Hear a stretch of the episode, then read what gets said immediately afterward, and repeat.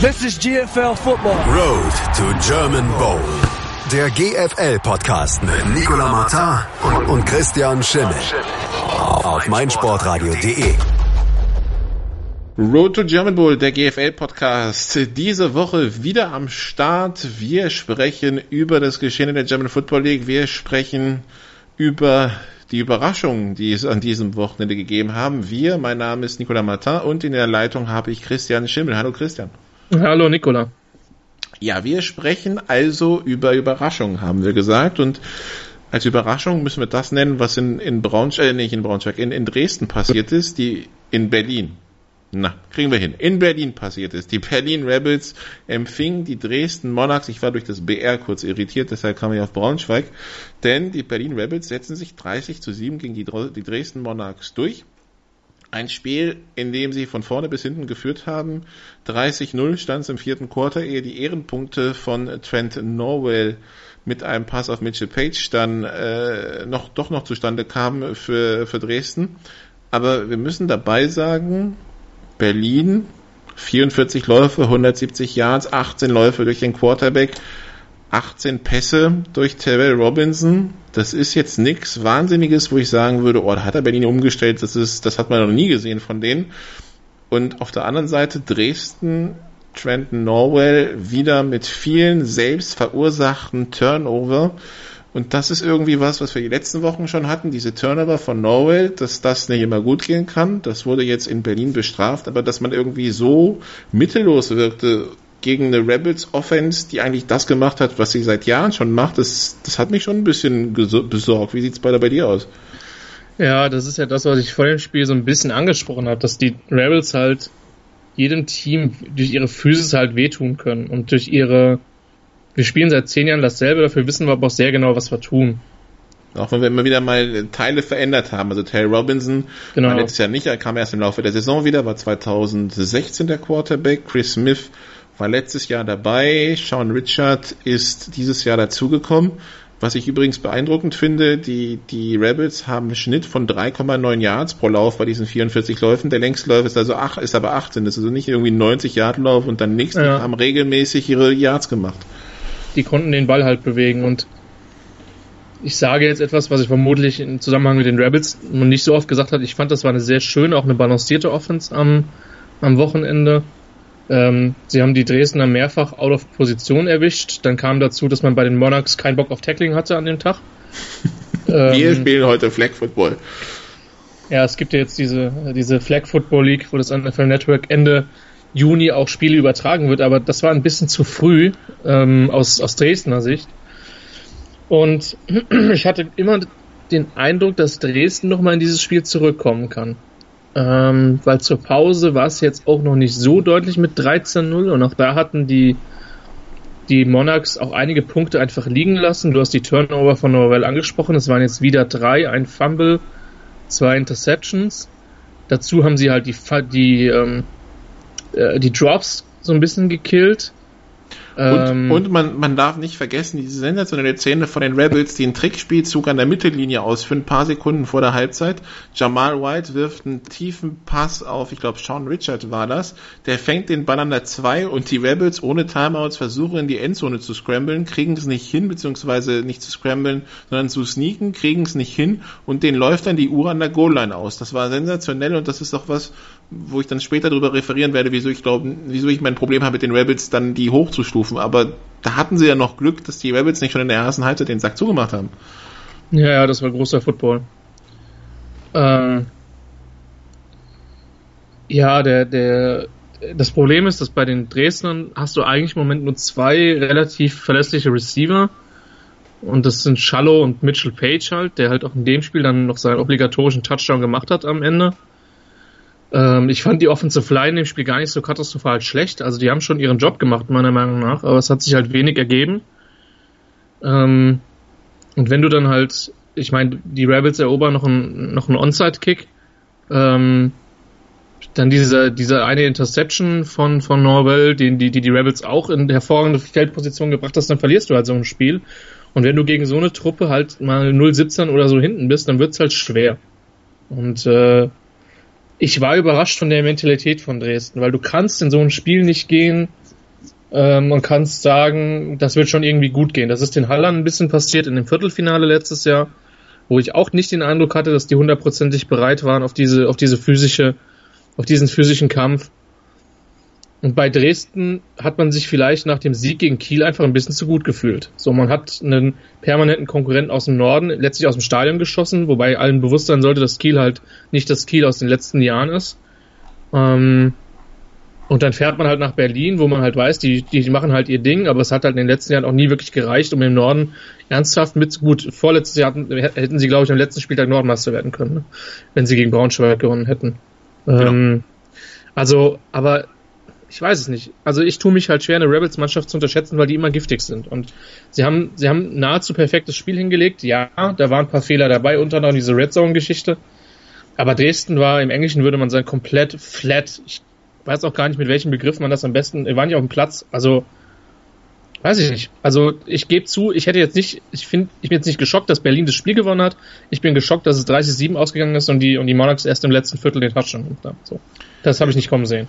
Das Ding ist ja auch, du gehst mit, du gehst ja als, als, als Dresdner in diese Halbzeit, es steht nur 13-0, weil sie halt vergessen haben zu scoren in dieser Halbzeit. Du bekommst als Dresden den Ball und könntest ja quasi diese, vielleicht dieses, ich weiß nicht, ob die Rabbits dann überlegt haben, verdammt, wir könnten ja auch schon 20-0 führen du könntest diese Verunsicherung ausnutzen und das erste Play in der Halbzeit, du bekommst den Ball, das erste Play ist eine Interception von, von Trenton Norwell, dann machen die Rabbits aber keinen Touchdown raus und steht 16-0 und dann frisst du den Onside-Kick.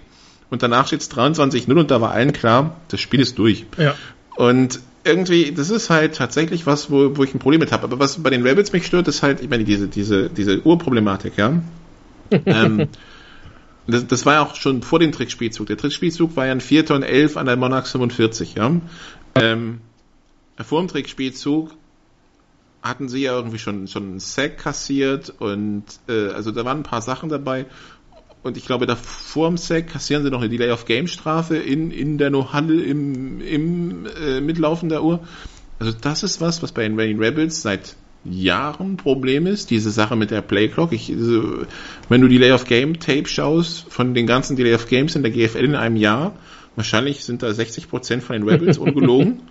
ähm, und aber das ist was, was mir fehlt, um zu sagen, da habe ich irgendwie das Vertrauen, dass die in einem Topspiel einen ärgern, also einmal schlagen können. Ärgern, ja aber da passieren mir irgendwie immer zu viele mentale Fehler, Form Delay of Game oder halt, ähm, ups, Uhr ausgelaufen.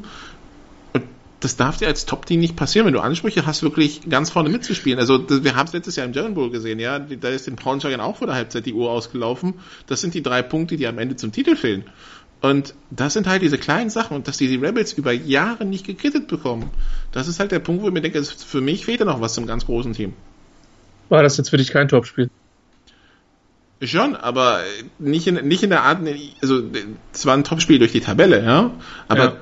Äh, ich möchte gern von den Rebels ein Spiel sehen gegen Top-Gegner, wo sie halt nicht zwischendurch so ein Brainfart haben, wo du denkst, ey Leute, was ist das jetzt schon wieder? Und das Problem ist halt, den hast du bei den Rebels fast immer drin. Also für mich, für mich gibt es so zwei Erkenntnisse. Also gegen, glaube, gegen Hamburg hatten wir schon so gefühlt zehn Dealer of Games, ja? Ähm, was, was, für mich gibt es zwei Erkenntnisse. Ent, also zum einen die Spiele zwischen den Rebels, Köln, Potsdam, äh, Dresden. Habe ich jemanden vergessen? Nee, ne? Das werden heftigste, heftigste Kämpfe werden. Ähm, und Kiel kann an einem guten Tag einer Mannschaft mit der Defense auch wehtun. Siehe Köln. Ähm, bei Kiel, Kiel rennen die Spiele davon. Also Kiel muss jetzt, Kiel muss jetzt anfangen, Spiele zu gewinnen, weil wenn sie jetzt schon am Wochenende gegen die Rabbits verlieren, wird schon schwierig. Aber das, das klären wir später. Aber die können, aber die können trotzdem noch einen Spoiler spielen. Ja. Weißt du, was ich meine? Die können irgendwie. Die können irgendwie ärgern, ja. Genau.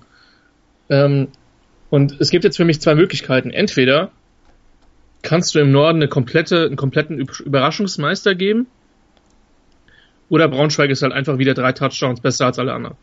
So. Was wir noch nicht wissen, weil Braunschweig hat bisher nur gegen Kiel, Hamburg Eben. und Hildesheim gespielt. Eben, wir haben keine Ahnung. Und haben ja auch, wie wir das unter anderem letzte Woche sehr ausführlich besprochen haben, auch nicht zwingend geglänzt in den Auftritten. Ich habe keine Ahnung. Auf der anderen Seite gibt's, besteht halt durchaus dieses Jahr für mich ein bisschen die Möglichkeit, dass es eine, eine relativ wilde Spielzeit werden wird. Sowohl im Norden als auch im Süden. Wir sind ja schon mittendrin. Und das, das daraus zieht die GFL vielleicht in diesem Jahr auch so ein bisschen ihre Spannung. Bei Dresden könnte ich mir vorstellen, die waren vielleicht besser, als sie ursprünglich gedacht haben. Jetzt haben sie mal richtig aufs Maul bekommen. Ähm, und jetzt gibt es zwei Möglichkeiten. Entweder sie, sie schaffen da den Rebound und, und sagen, okay, das war jetzt mal ein Off-Day und wir sind jetzt die, die, die restliche Saison wieder möglichst konzentriert da. Ähm, oder sie sind vielleicht nicht so gut, wie wir sie gemacht haben, nach den zwei Siegen gegen Potsdam und gegen Kiel. So. Wir haben letzte Woche schon darauf hingewiesen, auf dieses eher besorgniserregende Turnover-Ratio, das, ja. äh, das besagt, dass sie ähm, zwar elf Turnover vom Gegner abgefangen haben, aber halt auch 13 äh, verursacht haben und damit eine Bilanz von minus 2 haben.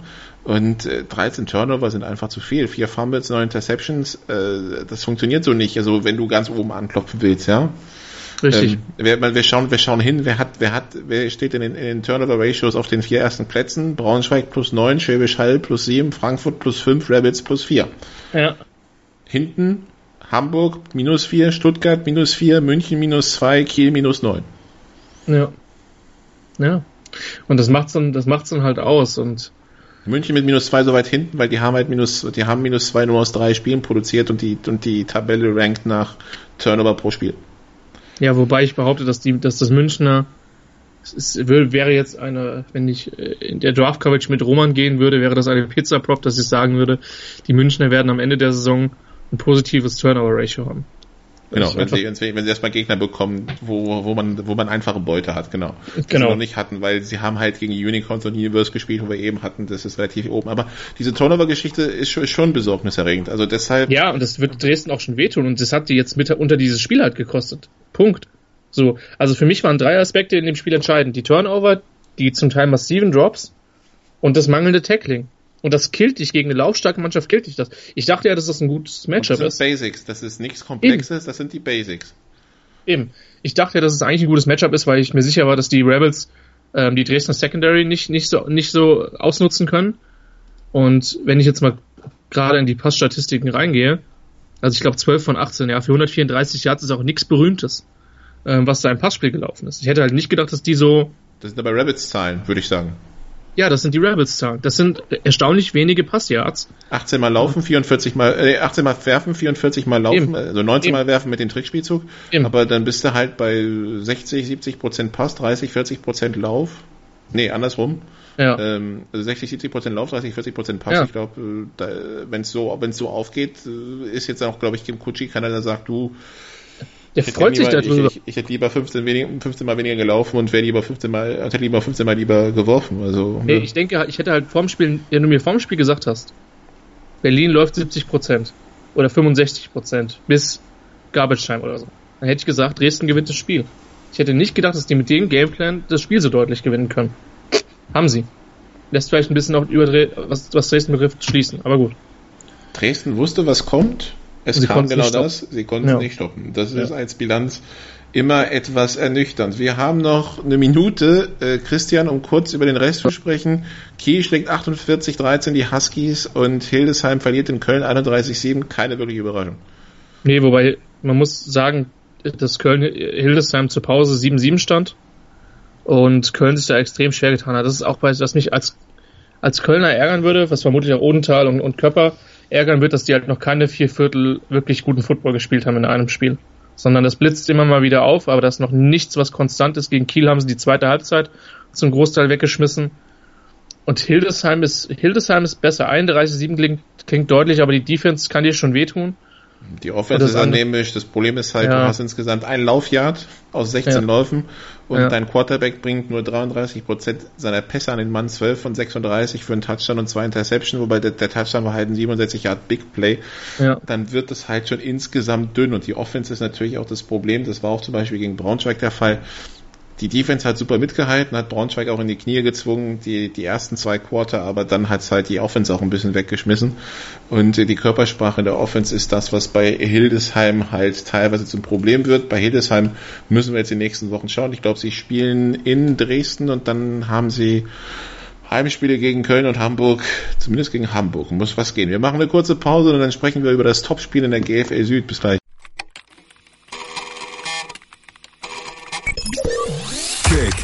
In Rush. Die WM 2018 auf meinsportradio.de. Klicke jetzt auf meinsportradio.de slash kick and rush und hole dir alle Infos zur Fußball-Weltmeisterschaft in Russland. Kick and Rush auf meinsportradio.de. In Kooperation mit 90plus.de. Hören, was andere denken. meinsportradio.de. Natürlich auch auf Facebook und Twitter. Road to German Bowl, der GFL-Podcast hier bei meinsportradio.de. Nicola Martin, Christian Schimmel. Wir reden jetzt über die GFL Süd und wir reden, was in Schwäbisch Hall passiert ist am Wochenende. Christian, die Schwäbisch Hall Unicorns hatten Frankfurt zu Gast. Frankfurt mit Backup-Quarterback Sonny Weishaupt als Starter mit Joe Bergeron, der sich im Laufe des Spiels verletzt hat als Running Back. Und äh, wir haben ein Endergebnis von 17 zu 7. Die interessante Statistik des Tages dabei, die Haller haben ins, also insgesamt kombiniert gab es in diesem Spiel 212 Yards an Offense. Davon für Hall 115. Wobei man dazu sagen muss, es gab einen langen Touchdown-Pass von Marco Ehrenfeld auf Nate Robitaille für 83 Yards. Das heißt, ansonsten hatte Schäbisch Hall, die ohne Tyler Rutenberg gespielt haben, 33 Yards an Offense und man muss dazu sagen, bei insgesamt dann noch vier Turnover und überworfenen Punt und so weiter. Wer sich jetzt denkt, hm, das klingt jetzt nicht zwingend nach der großen footballerischen Kunst, die da geboten wurde, dem müssen wir sagen, das stimmt auch. Also so wirklich toll anzuschauen war das nicht für ein Spitzenspiel. Nee, Nee, nee, war es nicht. gute Defense. Ich mag gute Defense, aber. Äh so, Marco Ehrenfried, 7 von 23, 101 Yards, ein Touchdown, zwei Interceptions, Sonny Weishaupt, 17 von 39, 134 Yards, zwei Picks, vielleicht noch zwei Zahlen. Frankfurt, Third Down Conversion, 4 von 16, Hall, Third Down Conversion, 0 von 10. Das dürfte den Hall auch lange nicht mehr passiert sein. 0%, 0 Third Down Conversions. Ja, weiß ich nicht. Das war halt. Also ich weiß nicht, wann die Halle das letzte Mal 115 Jahre an Offense hatten, wenn ich ganz ehrlich bin. Ich gehe mal suchen.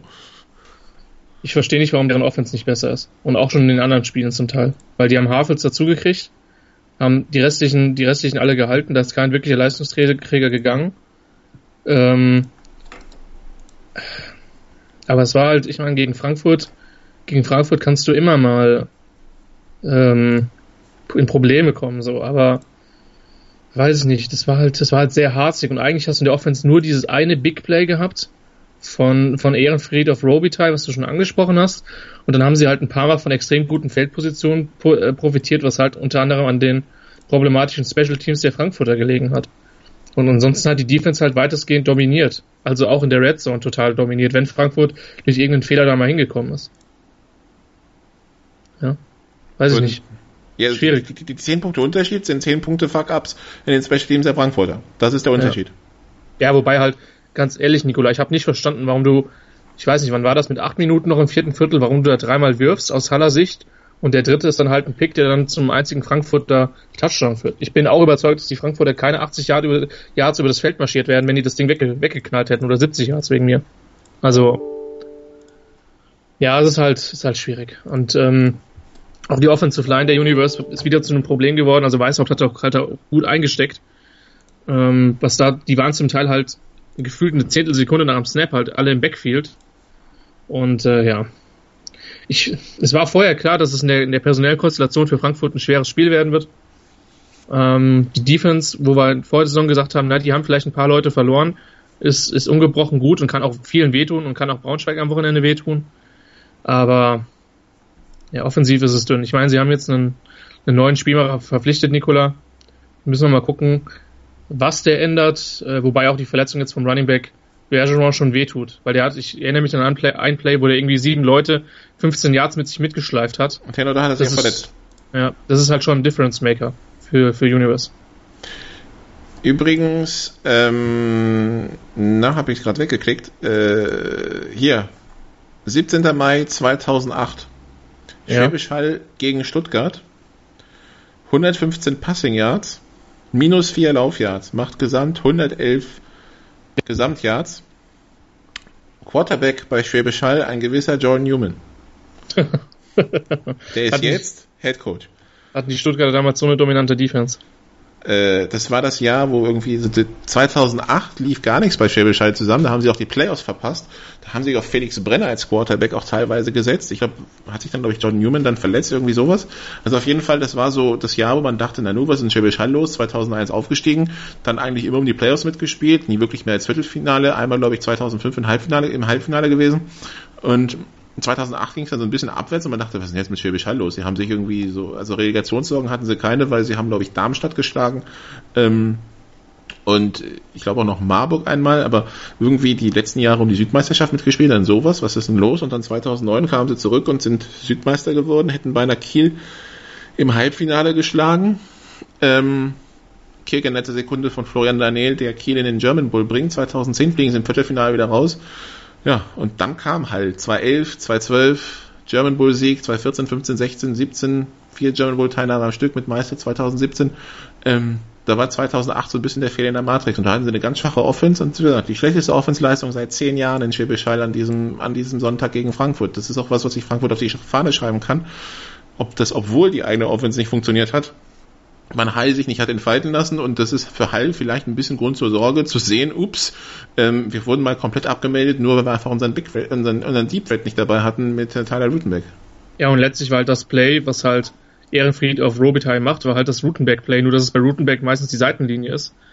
Und jetzt ging es halt durch die Spielfeldmitte, ähm, wo auch ein bisschen Glück dabei war, glaube ich. Also ich denke, wenn der Frankfurter Safety da nicht in die Sonne schaut, dann äh, endet das auch gerne mal in einer Interception.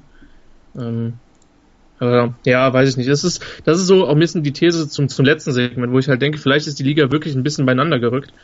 Trotzdem glaube ich halt einfach auch, dass es, also ich meine, wer gegen die scoren will, wer gegen Frankfurt scoren will, das wird schon echt, echt zäh werden. Weil die Defense, das muss man halt schon auch nochmal rausstellen, die ist halt einfach krass gut. Und wir stehen jetzt immer noch, ich meine, das sind jetzt die nächsten sieben Punkte, ich glaube, wir stehen jetzt bei 20 oder bei 21 Punkten gegen die First Team Defense von Hall. Weil die war tatsächlich in der Partie mal das, die, die, die komplette Zeit auf dem Feld. Also wer, sich da, sich da zufällig was vorgenommen hat im vierten Quarter, dann muss er absagen, weil äh, der musste noch weiter spielen, klar. Genau, also da war nichts mit früher abhauen und so, aber in dem Spiel konnte man auch. Aber im sechsten Spiel erst ja. 21 Punkte durch die Starting Defense abgegeben, ist halt ja, auch pervers. Das ist halt übel. Das ist übel und das wird kein Spaß für die restlichen Teams im, äh, im Süden. Nikola, wir hatten noch zwei andere Spiele. Ja, die, die Allgäu Comets im Rückspiel in Stuttgart. Man muss sagen, Stuttgart ist besser geworden, aber für die Comets hat es trotzdem nicht gereicht. Eine 22-42 Niederlage. Äh, Sotteler 49 von 65 für 5 Touchdowns, 487 Yards und 2 Interceptions. Ähm, 16-13 vorne zur Halbzeit. Sollte man vielleicht erwähnen. Äh, Stuttgart. Genau, Stuttgart hat zur Halbzeit geführt, ist in der zweiten Halbzeit eingebrochen. Natürlich immer noch kein Laufspiel von den, äh, von den Comets. Äh, die beiden, Warum auch? Die, die beiden Quarterbacks haben halt sieben Läufe statistisch rausgebracht für, 25, für vier Yards netto. Auf der anderen Seite Michael Eubank 20 für 39 für 272 Yards, zwei Touchdowns und eine Interception. Ähm, und halt genau null Unterstützung vom Laufspiel. 20 Läufe für 33 Yards ist halt nix gegen ein Team, dessen Defense du ein bisschen skeptisch beäugst, habe ich das Gefühl. Ein bisschen, ja. also die Stuttgarter sind auch deswegen zum Erfolg gekommen, weil die halt angepasst haben und ich meine, Vielleicht, vielleicht halten die Comments das einfach nur zurück, weil es dann gegen die guten Teams machen, aber das ist halt jetzt schematisch nichts wahnsinnig kompliziertes, zumindest von dem, was ich aus den Spielen jetzt gegen Ingolstadt, gegen Stuttgart, äh, gegen Hall gesehen habe. Es ist relativ simpel. Du kannst gegen die vor allen Dingen gut die Spielfeldmitte attackieren. Underneath vor allen Dingen. Ähm, die haben zwar ein paar ganz gute Athleten in der Defense, aber das ist jetzt nichts, wo ich mir als OC große Kopfschmerzen machen würde. Ähm, und so sind die halt auch zu Punkten gekommen mitunter. Da hat man schon gesehen, dass Stuttgart halt angepasst hat und deswegen war es halt auch so eng. Die haben auch defensiv ein bisschen angepasst, haben jetzt, ich glaube, wenn ich mich richtig erinnere, permanent mit drei tiefen Safeties gespielt, um halt die tiefen Routen wegzunehmen, die sie halt im Hinspiel das Spiel gekostet haben und zack, dann war es schon nicht mehr ganz so einfach. Und dann hat Zottel ja auch, glaube ich, seine erste oder eine der seltenen Interceptions geworfen. Und in diesem Jahr noch nicht so wahnsinnig viele von gehabt. Ich meine, er hatte im ersten und zweiten Viertel hätte eine geworfen äh, ja, zwei, er hat zwei geworfen und eine war relativ früh. Ähm, von daher, ich glaube schon, dass du gegen die Comets was machen kannst, wenn du halt anpasst. Das ist halt immer noch schwer zu verteidigen, aber das war auf jeden Fall mal ein Lebenszeichen von Stuttgart. Und das ist das, was, was wir sehen wollten. Und äh, trotzdem wird es natürlich noch schwer, aber es, ist, es war ein Lebenszeichen. Und ich weiß nicht, ob du zu dem Spiel noch was sagen möchtest, Nikola. Ansonsten das andere Spiel war ein Nailbiter. Ja, ich würde noch hinzufügen, jetzt kommt aber auch das erste Mal, also diese, dieses Spiel ist das erste Mal, wo die Teams wirklich fast von Stuttgart unter Michael Eubank auf Tape bekommen, weil mhm. gegen Frankfurt, so das ist ja das, was auch zum Beispiel uns die Marburger gesagt haben, als sie das Tape von München studiert haben. München gegen Frankfurt und München gegen Schwäbisch Hall lernst du jetzt nicht so viel, weil halt alles in Keim erstickt wird. Ja. So konntest du halt, so siehst du halt Blaze sich entfalten und so haben jetzt auch die Teams Möglichkeiten darauf zu adjusten. Das heißt, wir müssen dann äh, gucken, wie das die nächsten Wochen funktioniert. Ich habe irgendwie eine persönliche Bewerbung noch bekommen, äh, die wir, dass wir es quasi weitergeben sollen. Also der Herr Johnson heißt Jakob Johnson und legt Wert darauf, dass es übrigens Deutsch ausgesprochen wird. Nur, dass wir das mal mitgenommen haben. Mhm, sehr ähm, gut. Nehmen wir auf. Nehmen wir auf und geben wir auch an die, Kommentator an die Kommentatoren, Kollegen dann weiter. Ähm, also Jakob Johnson, der wechselweise Offense und Defense spielt. Wir werden sehen, wie es weitergeht in, äh, in Stuttgart. Aber wie gesagt, jetzt, äh, jetzt haben wir auch das, jetzt haben das die anderen halt auch auf Tape gesehen. Der, der Nailbiter, der war zwischen Kirchdorf und Marburg. In Kirchdorf. Ja. Dieses äh, idyllisch gelegene Stadion in den Maisfeldern, ähm, von, von dem Christian auch nachts noch träumt, glaube ich. Äh, ja, die Kirchdorfer hatten also Marburg zu Gast und liegen zur Halbzeit 10-0 hinten in dem Spiel, wo Marburg aber bis dahin nichts wirklich gerissen hat, nämlich drei Punkte aus einem Field Goal, das entstand, glaube ich, nach einem überworfenen Punt. Und das andere war eine Interception. Ja, genau. genau. Das war die Ansonsten die Offense der Marburger komplett abgemeldet. Dann Turi mit einem Touchdown-Pass auf Lindley, 17-0 zu Beginn des dritten Quarters. Aber dann die Aufholjagd von den Kirchdorf Wildcats. 17-0 und dann äh, 23-17 äh, die Führung für Kirchdorf, 24-23 langer Lauf von Nasita langer Pass von Nasita und 29-24 dann eine Minute vor Schluss durch, durch Cox. Und dann lese ich auf der Marburger Webseite, Zitat, ähm, vom, vom, vom Head Coach. Ich habe einige Spieler, die eigentlich wochenlang pausieren müssten, aber auf die Zähne beißen. Aber auf der anderen Seite gibt es auch einige Spieler, die diese Liga, die beste außerhalb der USA, anscheinend nicht ernst genug nehmen. Die spielen nicht mit Verletzungen oder Schmerzen. Einige meiner Spieler sind leider Waschlappen. Zitat Ende. Im Spielbericht steht dann drin, während Spieler wie Running Back Silas Nasita und Defensive Back Neil Howie mit Verletzungen aufliefen, Quarterback Alex Turi sich die Nase während dem Spiel brach, hätten sich andere Spieler wegen weniger gravierender Verletzungen für die Partie abgemeldet. Gut. Das mit der besten Liga außerhalb der USA, ich glaube, da möchte die CFL vielleicht noch ein Wörtchen mitreden und die japanische und so weiter, das lassen wir mal so stehen. Ähm, wenn ich sehe, wie Silas Nasita gespielt hat und bei diesem langen Touchdown quält er sich die 20 Jahre, die ja. letzten 20 Jahre in die Endzone, weiß ich nicht unbedingt, ob ich das gut heißen will, dass sich Spieler jetzt so durch Verletzungen quälen und ich weiß ja auch nicht, wie gut ich das finde, dass da jetzt öffentlich, also dass da großes Fingerpointing losgeht, öffentlich vom Headcoach auf der Webseite und dass der Spielbericht quasi hinten dran noch draufhaut. Also das, das klingt schon ein bisschen komisch. Ja, ich, ich, ich fühle mich so ein bisschen, so ein bisschen bestätigt oder wir können uns also ein bisschen bestätigt fühlen ähm, weil wir prognostiziert haben, dass es durchaus ein knappes, ein knappes Spiel werden könnte. Und ähm, jetzt hat Kirchdorf das gewonnen. Äh, Fingerpointing finde ich immer so ein bisschen schwierig nach dem Spiel, es sei denn, dass es halt wirklich jemand was, was Gravierendes gemacht hat. Ähm, bei Nasita bin ich inhaltlich bei dir. Der hat sich da geschleppt und hat ja zunächst nur Panther gespielt und äh, ist dann aber in entscheidenden Situationen reingekommen, hat dann auch einen wichtigen, wichtigen Touchdown gemacht. Ähm, ja, ich hatte schon den Eindruck, dass die Mannschaften so ein bisschen auf Augenhöhe sind. Ähm, äh, Ingolstadt hat sich wieder drei Picks geleistet in Form von Cameron Burrs, ähm, was echt ein Problem Kirchdorf. ist. Kirchdorf, genau. Sag ich Ingolstadt, habe ich gesagt, mhm. ne? Na egal. Ähm, wie gesagt, Burrs hat sich da einfach wieder drei Picks geleistet und ich hätte auch nicht gedacht, dass die nach dem 0-17 nochmal wiederkommen, auch wenn der Marburg Offense in der ersten Halbzeit nichts, wirklich gar nichts gegangen ist. Ähm, ja, vermutlich ein sehr guter Sieg für die Moral für, für Kirchdorf. Ich weiß aber jetzt wirklich nicht, was ich mit diesen Aussagen anfangen soll, Nicola. Weil das kann ja der Teammoral nicht zwingend helfen. Also. Vor allem, wieso trägst du sowas öffentlich aus? Ja. Ich meine, ich vermisse bei uns den Killinstinkt und die Härte ist was, das würde ich tatsächlich, äh, das kannst du sagen. Was, was, was danach kam, war halt, mh. Hm. Eben. Eben. Und ich meine, Marburg hat für, für meinen Geschmack noch Glück gehabt, dass halt für meinen Geschmack eine klipp und klare Ejection gegen Kicker und Defensive Back Schakasch geben muss, also weiß ich nicht. Vielleicht. Ja, am Ende, naja. Ja, maße ich mir da zu viel an, aber das ist halt Helmet to Helmet für mich gegen die Fensters Receiver in so einem Moment. Ähm, Der ist aber nicht. Wir haben Schiedsrichter, wir haben Schiedsrichter, die zuhören. Wir, wir sind gerne auf Feedback da zu der Szene ja, gespannt. Gerne. Also das, das, das würde mich tatsächlich interessieren. Es weil für mich war das halt, aber kein Platzverweis. Weil für mich war das die Mutter aller Ejections. Also, naja, gut. What, what do I know? So, ähm, aber von daher hat der Marburg noch Glück gehabt. Ich bin halt mal gespannt, mit welcher Moral die jetzt ins dieses Allgäu-Spiel gehen, weil das kann echt eine lange Partie werden, eine unangenehme Partie gegen einen Gegner, der was macht, was man dieses Jahr noch nicht gesehen hat. Und wenn, wenn ich sehe, wie gut München gegen die geworfen hat, dann sage ich, das muss jetzt nicht zwingend, äh, würde ich jetzt als, als Comets-Team vermutlich jetzt keine große Angst vor der Marburger Passverteidigung haben.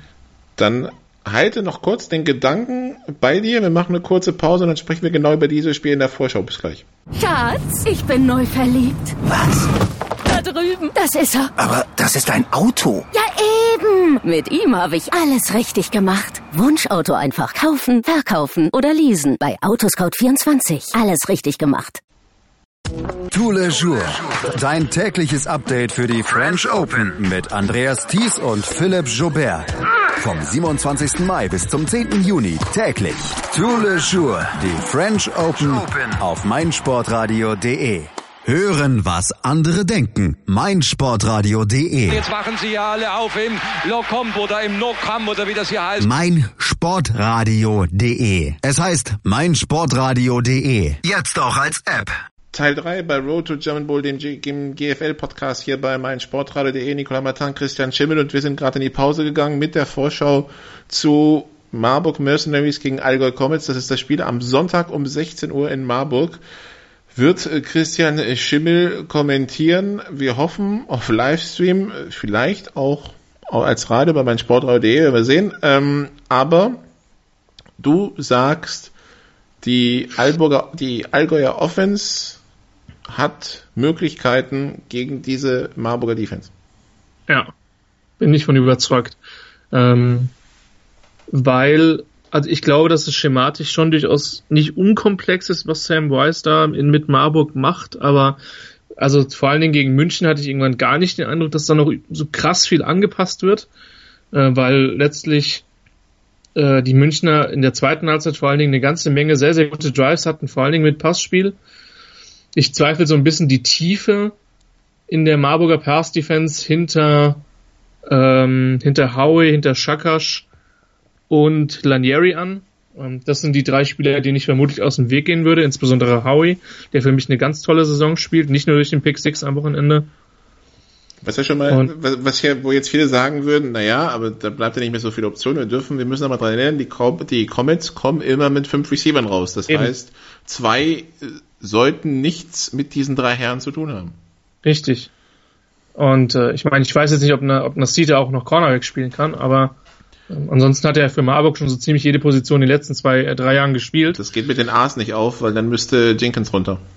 Stimmt, ja. Der hat auch der hat auch zwei, dreimal sehr gut in Kirchdorf eingeschlagen. Also der hat sich auf dem einen oder anderen Running Back nachhaltig verewigt in dem Spiel. Ähm, Außerdem, ganz ehrlich, Nasita, so wie der durch die Gegend toppelt im Augenblick, weiß ich nicht, ob ich den letzten DB haben will.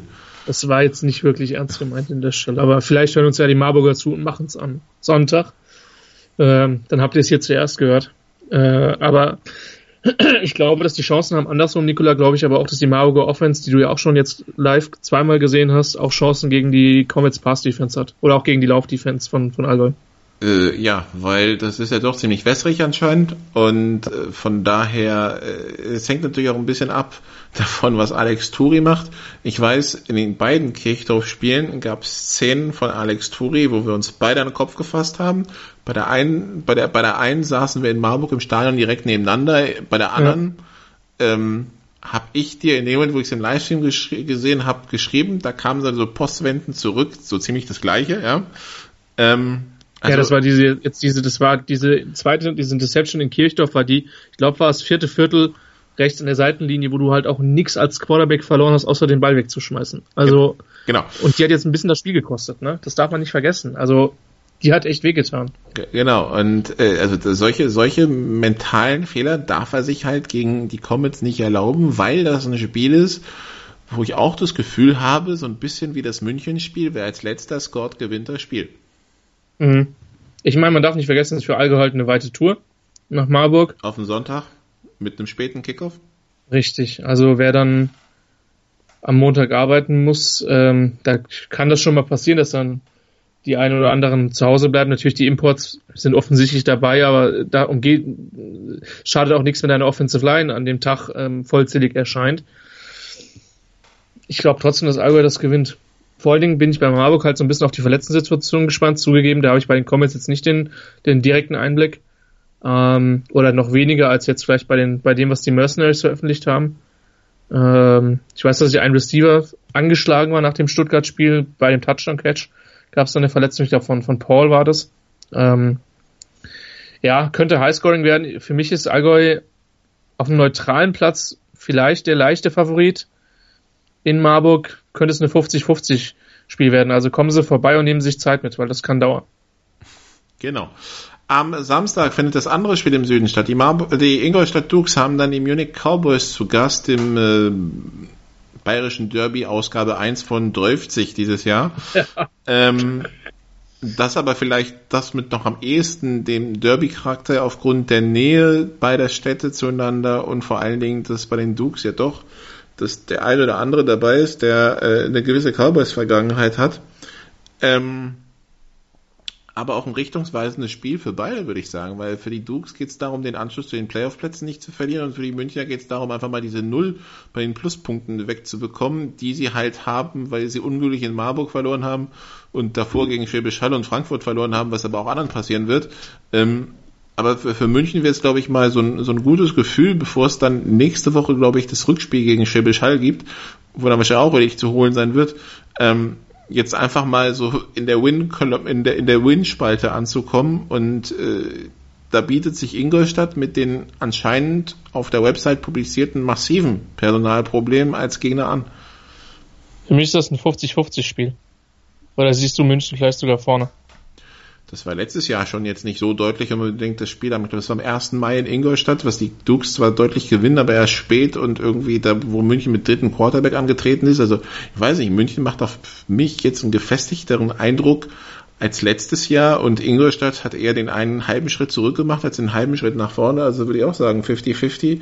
Und München, ich glaube, vielleicht nochmal so ein bisschen angepiekst durch diese, dumm, durch diese dumme Niederlage in Marburg, weil sie halt so spät war, nochmal mit dem gewissen Biss, um es jetzt mal besser mhm. zu machen.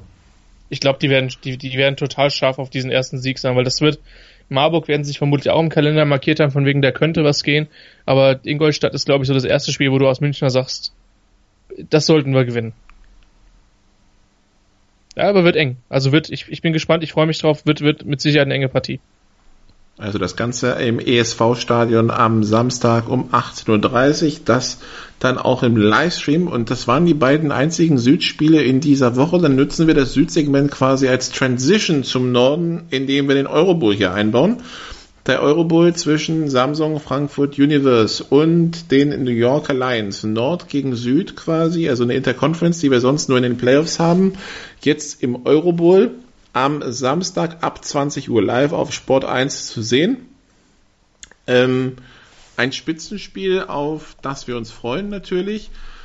Ein Spitzenspiel, wo auch beide Teams mit amerikanischen Quarterbacks antreten werden. Das war nämlich die Überraschung für alle. Es wurde dieses Jahr die Regel geändert bei diesen Nominierten im 60-Mann-Kader. Und zwar sieht es folgendermaßen aus, dass du einen Spieler positions- und klassengetreu austauschen darfst, wenn er verletzt ausfällt. Sprich, einen amerikanischen Quarterback darfst du durch einen amerikanischen Quarterback austauschen, da er wenn er verletzt ist und das der Arzt nachweisen kann. Gut, Kreuzbandriss, ähm, der ist glaube ich ist oder schwere Knieverletzung, aber da, von den Beschreibungen her klang ja alles nach Kreuzbandriss, ist äh, unstrittig und deshalb heißt der neue Quarterback jetzt Andrew Alphers kommt von der Azusa Pacific University. Das ist übrigens die Universität, bei der der letztjährige Quarterback der Marburger Chad Jeffries gespielt hat. Und wir wissen ja, der war passlustig. Ähm, und wie ich gesagt habe, das ist halt, du darfst einen Spieler tauschen und nur positionsgetreu, sprich, du darfst nicht irgendwie, keine Ahnung, deinen siebten DB auf der 60er Liste, der irgendwie 38 Jahre alt ist und plötzlich entdeckt, dass er schwere Rückenschmerzen hat, durch einen Army Receiver ersetzen. Ich finde, die, die Regel macht in der Form auch Sinn, ja. Also den, den siebten ja. DB Deutsch dürftest du halt durch nur, durch, nur durch einen deutschen oder europäischen ersetzen. So. Ja. Jetzt aber die große Frage. Letztes Jahr mit Sonny Weishaupt als Quarterback wohlgemerkt, war das eine Rutsche im, im Eurobowl. Das waren unknappes 55-14, wobei es eigentlich enger losging. Und dann im Halbfinale sind beide aufeinander getroffen. Braunschweig mit Casey Terry als Quarterback, die Frankfurter mit Jalila Winnie und es ging 23-21 für, für, für Braunschweig aus, wobei Frankfurt im letzten Drive die Chance hatte, in der letzten Minute quasi mit einem ja. Ballbesitz nochmal die Siegpunkte zu erzielen, es dann halt nicht geschafft hat. Wo sehen wir das Duell Braunschweig gegen Frankfurt in diesem Jahr? Ähm, eher bei der Eurobowl-Rutsche oder eher beim Halbfinale? Ja, meine Glaskugel ist, ist ein bisschen beschlagen, Nicola, durch die, durch die ganze Sonne in den, in, im Westerwald in den letzten Wochen. Ähm, Ausgebleicht, ja. Ja, so ungefähr. Ich glaube, ich sehe es eher beim Halbfinale. Es hat aber weniger mit Frankfurt als mit Braunschweig zu tun, die A, Casey Terrio nicht haben, wussten wir vor der Saison, und B, insgesamt einige harzige Vorstellungen hatten bis jetzt. Also sie und, haben die Spiele Und jetzt das erste Mal auf eine hammerharte Defense treffen in diesem Jahr. Das haben sie dieses Jahr noch gar nicht gehabt. Also wie viele Punkte scoren die Braunschweiger am Sonntag, Samstag? Über 20? Über, über 24? Ich würde ich glaub, sagen, ich würd... 2024 ist das, was ich ihnen zutraue. Ja. Maximal. Aber das ist auch das absolute Maximum. Und, und also, solange Frankfurt nicht solche Fuck-Ups einbaut wie Punt überwerfen oder so. Ja. Ja, und wir reden jetzt von Offense-Punkten. Wir reden jetzt nicht von einem Pick 6 oder von Fumble ja. oder von Special Teams Touchdowns, aber reine Offense-Punkte. Also ich sag, die machen nicht mehr als 17. Zumindest solange das Spiel eng ist. Ähm, ich habe halt keine Ahnung, was der neue Quarterback kann. Äh, die Frankfurter Offense ist halt insofern ein Problem, weil die dieses Jahr auch im Gegensatz zu letztem Jahr nicht wirklich permanent laufen können. Es sei denn, fünf Marburger springen an einem Tackling vorbei bei einem 97-Yard-Lauf. Ähm, das war vor allem schön. Äh, jetzt hat sich Bergeron verletzt. Ich meine, der, der Bretzer, sein, sein Backup ist auch kein schlechter, ist halt ein anderer Typ, der ist halt ein bisschen quicker, während dessen, dessen Bergeron halt auch gerne mal über sieben Leute drüber rennt ich weiß nicht, das Problem ist, dass sich der Frankfurter Offense halt auch also, echt Wenn ich da jetzt so nicht so unter vorstellen kann, also Bergeron ist halt mehr der Bulldozer-Typ, äh, André ja. Betzer, der, der in Frankreich gespielt hat, so mehr so die, die kleine, das kleine Moped, ja. So äh, flink und um die Kurven und ab geht's. Ja, LeGarrette Blond und Darren Sproles irgendwie. So. Wenn man jetzt einen übertriebenen Vergleich mhm, finden genau. will, wobei Bretzer, Bretzer jetzt auch, er hat jetzt nicht die ganze Quickness von Sproles, aber ihr wisst, was ich meine. Und das Problem ist halt, dass, der Frank, dass ich nicht glaube, dass die Frankfurter Offensive Line äh, gegen, gegen äh, Braunschweig gut aussehen wird, wenn ich sehe, was die, was die D-Line der Lions gegen Hall im German Bowl gemacht hat. Das war zum Teil auch echt sehr, sehr, sehr stark. Und die haben halt mit dem, mit dem, äh, äh jetzt komme ich natürlich nicht auf den Namen, sie haben einen Neuzugang aus München, ich glaube, was, Philipp Vincenz? Nee. Oder, nee, nein, nein, ach, so, ach so, ja, äh, kriegen wir gleich hin. Erzähl weiter. Äh, ich glaube, Samuel Kagel heißt der. Genau. Ähm, der hat einen sehr starken Eindruck auf mich bis jetzt gemacht und also auch die, die, die Imports, die sie in der Defense haben, sind halt richtig gut. Deswegen glaube ich, dass der Offensiv, es sei denn, der neue Quarterback ist gut und ich meine, klar, du hast halt David Girion Jansa, du hast den, du hast den Thompson, zwei echt richtig starke Receiver, aber die müssen es erstmal auf den Platz bringen. Und letztes Jahr war der offensive Output halt extrem dünn. Äh, aber also ich glaube, Frankfurt muss das Spiel irgendwie bei 17, 20 Punkten halten, dann haben sie eine Chance. Äh, ansonsten sehe ich Braunschweig trotz aller Probleme und trotz aller permanenter Selbstkritik, die ja dieses Jahr in Braunschweig auch relativ öffentlich, äh, ausgetragen, wird, ja. öffentlich ausgetragen wird und der Verletzung von Dablé, sehe ich trotzdem Braunschweig vorne. Du? Also Braunschweig dürfte übrigens Dablé auch tauschen. Ich weiß halt bei Dablé nicht, wie er gilt, weil er offiziell gilt äh, als A-Spieler im Eurobowl jeglicher Spieler, äh, der ein Jahr College-Erfahrung hat und nicht aus dem Landes und aus dem nicht aus dem Nationalverband kommt, für den er spielt. Ja, also sprich Dablé wäre Franzose, hat aber also wäre er Deutscher, würde er als Deutscher zählen. Jetzt ist er aber Franzose, hat zwar nicht am College gespielt, war war nicht eligible in Kanada. Dafür hat er zwei Jahre NFL-Camps gemacht. Ich weiß nicht, ob er als A zählt oder nicht. Punkt. Ja. Das heißt, und davon hängt halt ab, durch was sie ihn ersetzen dürfen. Durch einen Europäer und durch einen, oder durch halt einen A-Spieler mit College-Erfahrung. Aber also Braunschweig dürfte auch durchtauschen. Ähm, aber ja, also was ich von, von Braunschweig in Hildesheim gesehen hat, hat mich jetzt nicht vom Hocker gehauen, ja, das habe ich von Braunschweig durchaus besser erlebt und Troy Tomlin würde ich auch sagen, war was not impressed, ne? Ähm, hat ja im Interview noch gesagt, er sieht Frankfurt als Favorit im Eurobowl, da habe ich nochmal nachgehakt, so, bitte, was? Ja, ja, ich glaube, die sind besser als wir. Ähm, okay. Und ähm, ja, das, ähm, das, das wird, glaube ich, ein Spitzenspiel. Das wird, glaube ich, genauso eine defensiv betonte Sache, wie Schwäbisch Hall gegen, Fra gegen Frankfurt letzte Woche war. Mhm. Aber äh, gut, das räumt dann auch vielleicht mit dem alten Vorurteil auf, dass der Süden keine Defense spielen kann.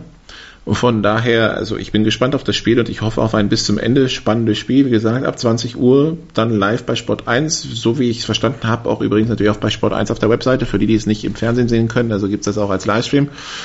Ähm, sollte man einschalten und sollte man sich anschauen, was da passiert im FSV-Stadion. Ja, zumal das halt wirklich zwei Schwergewichte sind. Wenn Frankfurt. Und zwei German Bowl-Kandidaten.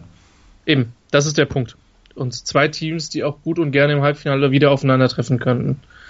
Aber bis dahin ist es noch ein weiter Weg und Braunschweig, das haben wir auch schon gesagt, hat noch keinen kein Playoff-Anwärter im Norden gespielt. Und das ist halt, also Frankfurt wird Glück haben, dass das Spiel in Schwäbisch Hall übrigens so gelaufen ist, wie es ist, weil sie haben nur zehn Punkte Rückstand. Das ist also sowas, was man im Rückspiel drehen könnte ja. im, im Verhältnis zum, auf, in Bezug auf den direkten Vergleich. Auf dem, da kann man sich gleich den nächsten Termin notieren. Übrigens das Rückspiel zwischen Schwäbisch Hall und Frankfurt in Frankfurt in der PSD Bank Arena dann am 5. August um 15 Uhr. Wir machen eine kurze Pause und dann sprechen wir über das, was sonst noch so im Norden geschehen wird an diesem Wochenende. Bis gleich. Kick in Rush.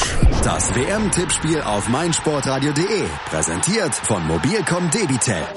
Registriere dich jetzt auf meinsportradio.de slash kick and rush und gewinne jeden Spieltag ein nagelneues Sony Xperia XZ2 Kompakt. Bereitgestellt von Sony. Kick and Rush. Die WM 2018 auf meinsportradio.de. Werde der Zar des Tippspiels. Hallo, mein Name ist Florian Fritsch, ich bin European Tour Professional und ihr hört meinsportradio.de. Hören, was andere denken auf meinsportradio.de.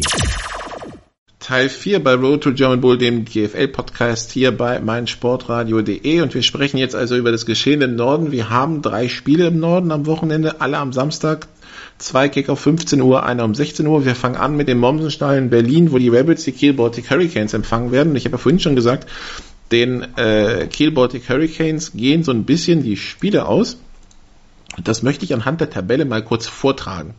Es ist relativ einfach. Im Augenblick haben die Kieler 5 zu 9 Punkte und wir fokussieren uns mal auf die Minuspunkte, weil die ja im Endeffekt äh, dann entscheidend sind in Bezug auf, was bei den anderen passieren muss. So, 5 zu 9 Minuspunkte. Sollten die Kieler gegen die Rebels verlieren, wären sie bei 5 zu 11.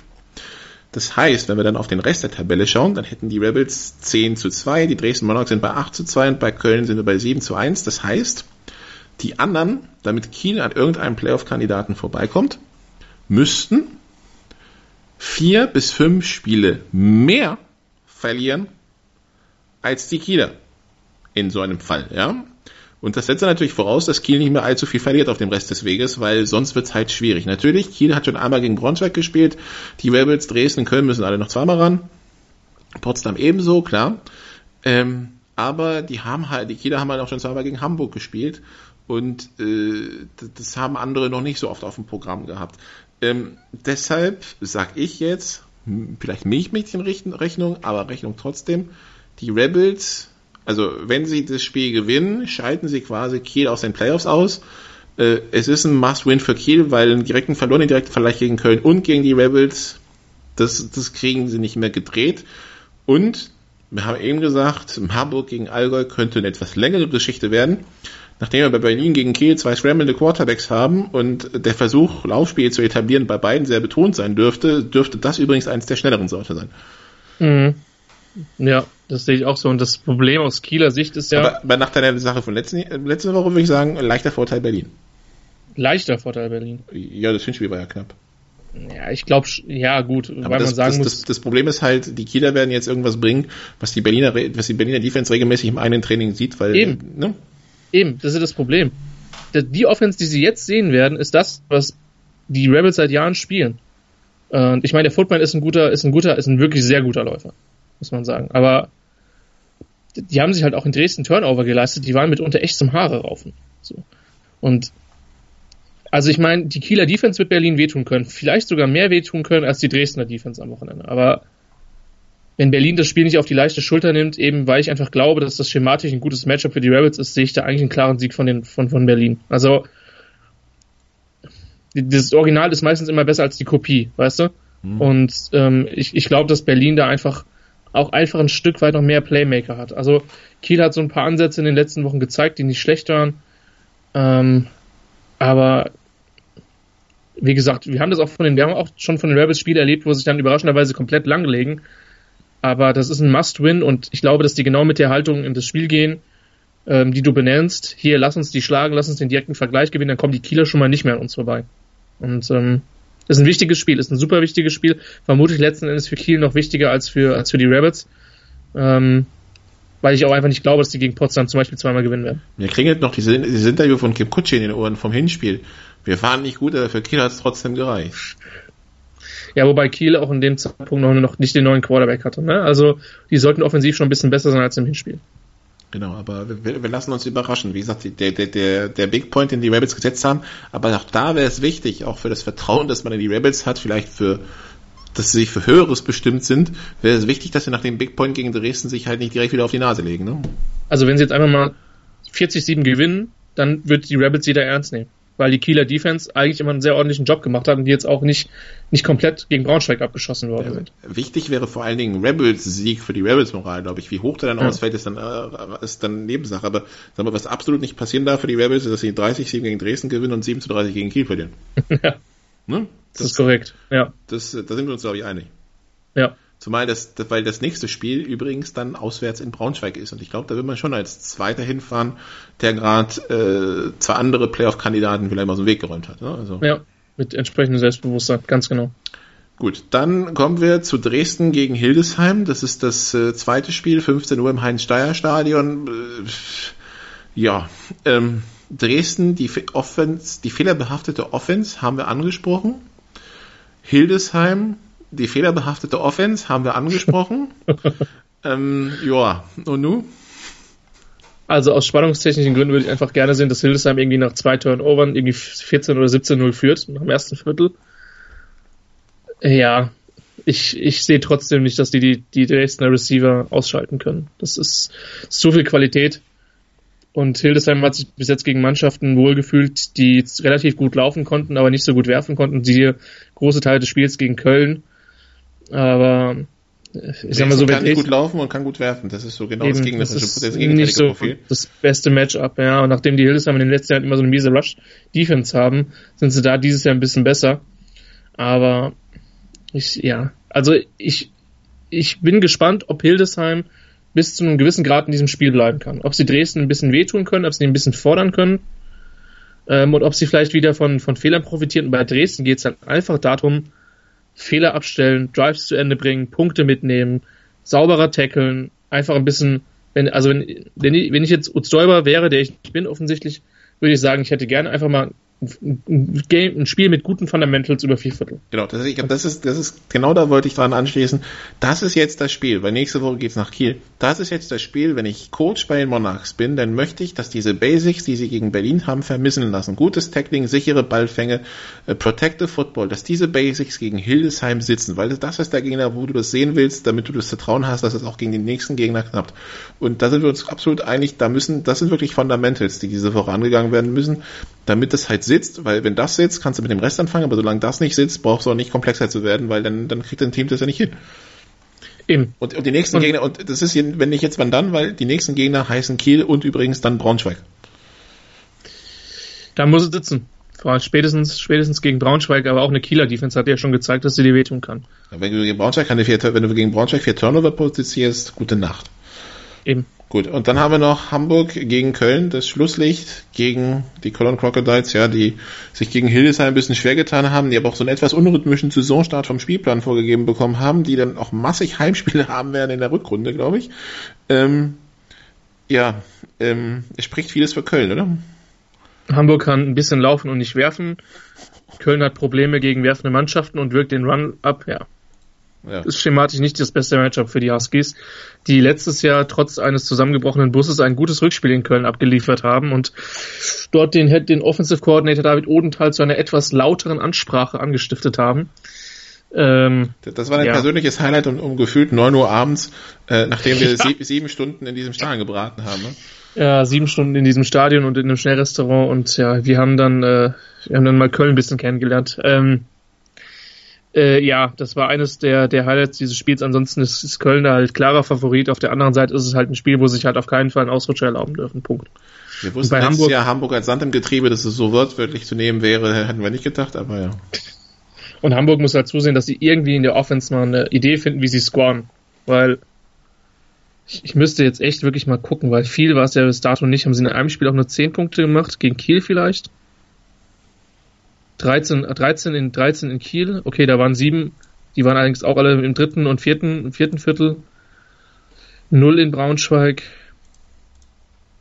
Äh, sechs gegen Dresden.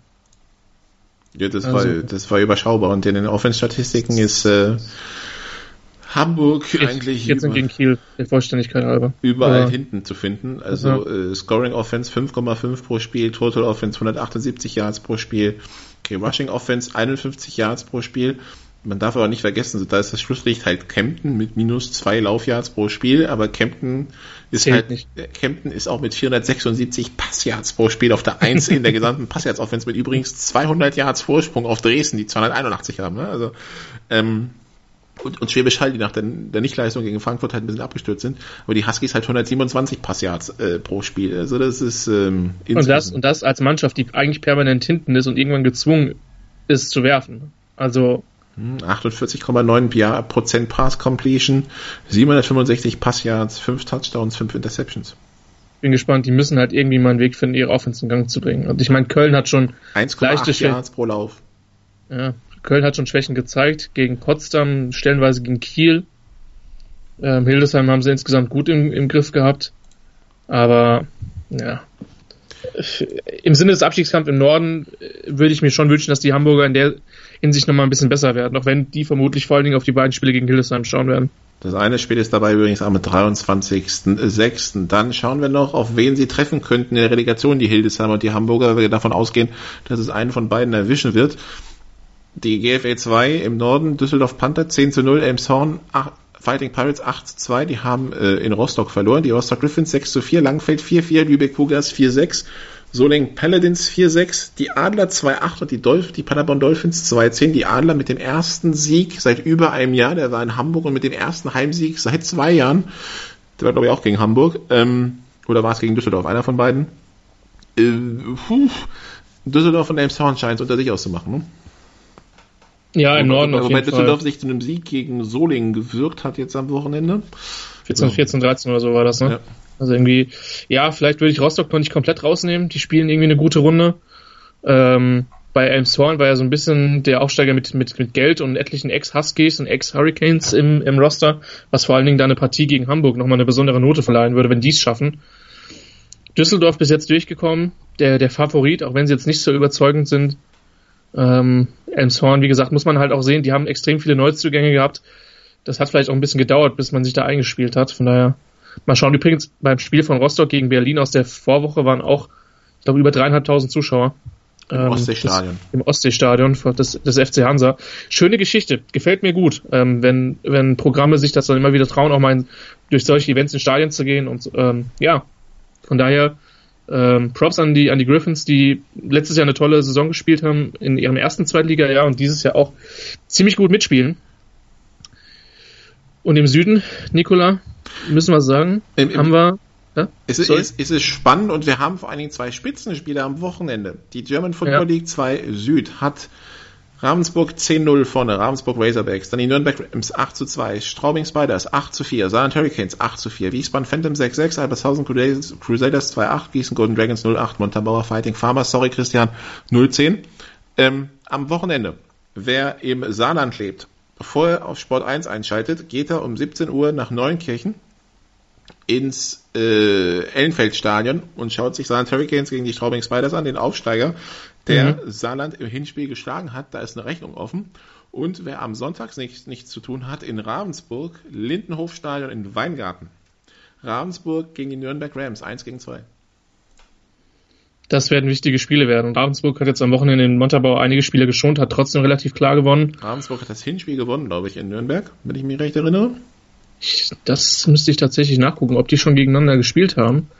Ähm, allerdings, also das sind zwei brutal wichtige Partien. Saarland war für mich 49, 29 gewonnen in Nürnberg. 40, 29? 49, 29. Also reden wir von 20 Punkten direkter Vergleich. Das ja. ist schon viel.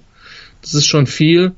Ähm, es ist eine interessante Konstellation im Süden. Momentan sieht es mit Albershausen, Gießen und Montabaur nach den drei Teams aus, die die zwei Absteiger unter sich ausmachen. Wiesbaden, die Definition von Mittelfeld, mit einer ausgeglichenen Bilanz, auch wenn die gut mitgespielt haben gegen Nürnberg, stellenweise am Wochenende. Und dann vier Teams, die es alle noch packen können. Ravensburg für mich der Favorit. Ähm, Nürnberg mit, mit vielen Ambitionen, Saarland, wie hieß es vor der Saison, das GFL 1-Team in der GFL 2 bis dato auch noch nicht so überragend funktioniert, aber die haben noch alle Chancen, muss man an der Stelle auch sagen. Und Straubing vielleicht die Überraschung schlechthin in der GFL 2. Ähm, nur auf der anderen Seite, Nikola, wenn Saarland dieses Heimspiel gegen Straubing verliert, dann sind sie raus dann sind sie eigentlich fast schon raus. Ja. Das weg also, Ravensburg-Nürnberg schlägt, weil dann ja. brauchst du, dann hast du es ja gar nicht mehr selber in der Hand, dann brauchst du ja, dann kannst du ja selber gewinnen, aber dann musst du ja noch hoffen, dass, dass Ravensburg sich nochmal gegen Straubing hinlegt oder sonst wo ganz woanders. Ja. Und vor allem ja. musst du als Saarland dann hoffen, dass du ungeschlagen durchkommst. Das ist dann gleiche, das wäre dann die gleiche Problematik wie gegen wie Kiel im anderen Teil. Äh. Die gehen irgendwann die Spiele aus und so viele werden deine, deine direkten Konkurrenten nicht mehr verlieren. Also deshalb Must-Win für Saarland gegen Straubing. 17 Uhr gibt's dann, ja. glaube ich, auch als Livestream bei äh, ertango.de. Ja, und zu Ravensburg vielleicht noch ein Satz. Die waren ja im letzten Jahr auch lange, ganz lange vorne. Also die haben sich ja mit, mit Kirchdorf ein Rennen geliefert unter anderem. Und äh, ja, ich weiß nicht, wie man das in Kempten beobachtet, in, im Allgäu. Das ist ja nicht allzu weit von da da gäbe es dann die Chance auf ein, auf ein echtes, auf die Mutter aller Derbys, könnte man es dann nennen. Zumindest was die Wegstrecke betrifft. Ne? Und Marburg und Frankfurt schauen besorgt, wenn, wenn Stuttgart runtergehen sollte und Ravensburg raufkommen sollte. Das war's von Road to German Bull für diese Woche. Schauen Sie am Wochenende in die Livestreams, in die, in die TV-Übertragung, aber natürlich auch in die Stadien. Äh, alle Spielpläne finden Sie auf gfl.info. Wir melden uns nächste Woche wieder. Machen Sie bis dann gut. Tschüss. This is GFL Football. Road to German Bowl der GFL-Podcast mit Nicola Martin und Christian Schimmel. Auf meinsportradio.de. Die BMW International Open. Live auf meinsportradio.de. Vom 21. bis 24. Juli berichtet meinsportradio.de.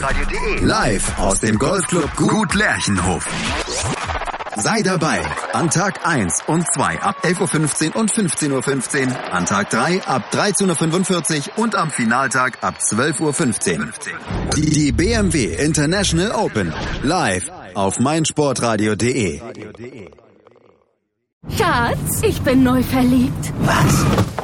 Drüben. Das ist er. Aber das ist ein Auto. Ja, eben. Mit ihm habe ich alles richtig gemacht. Wunschauto einfach kaufen, verkaufen oder leasen. Bei Autoscout24. Alles richtig gemacht.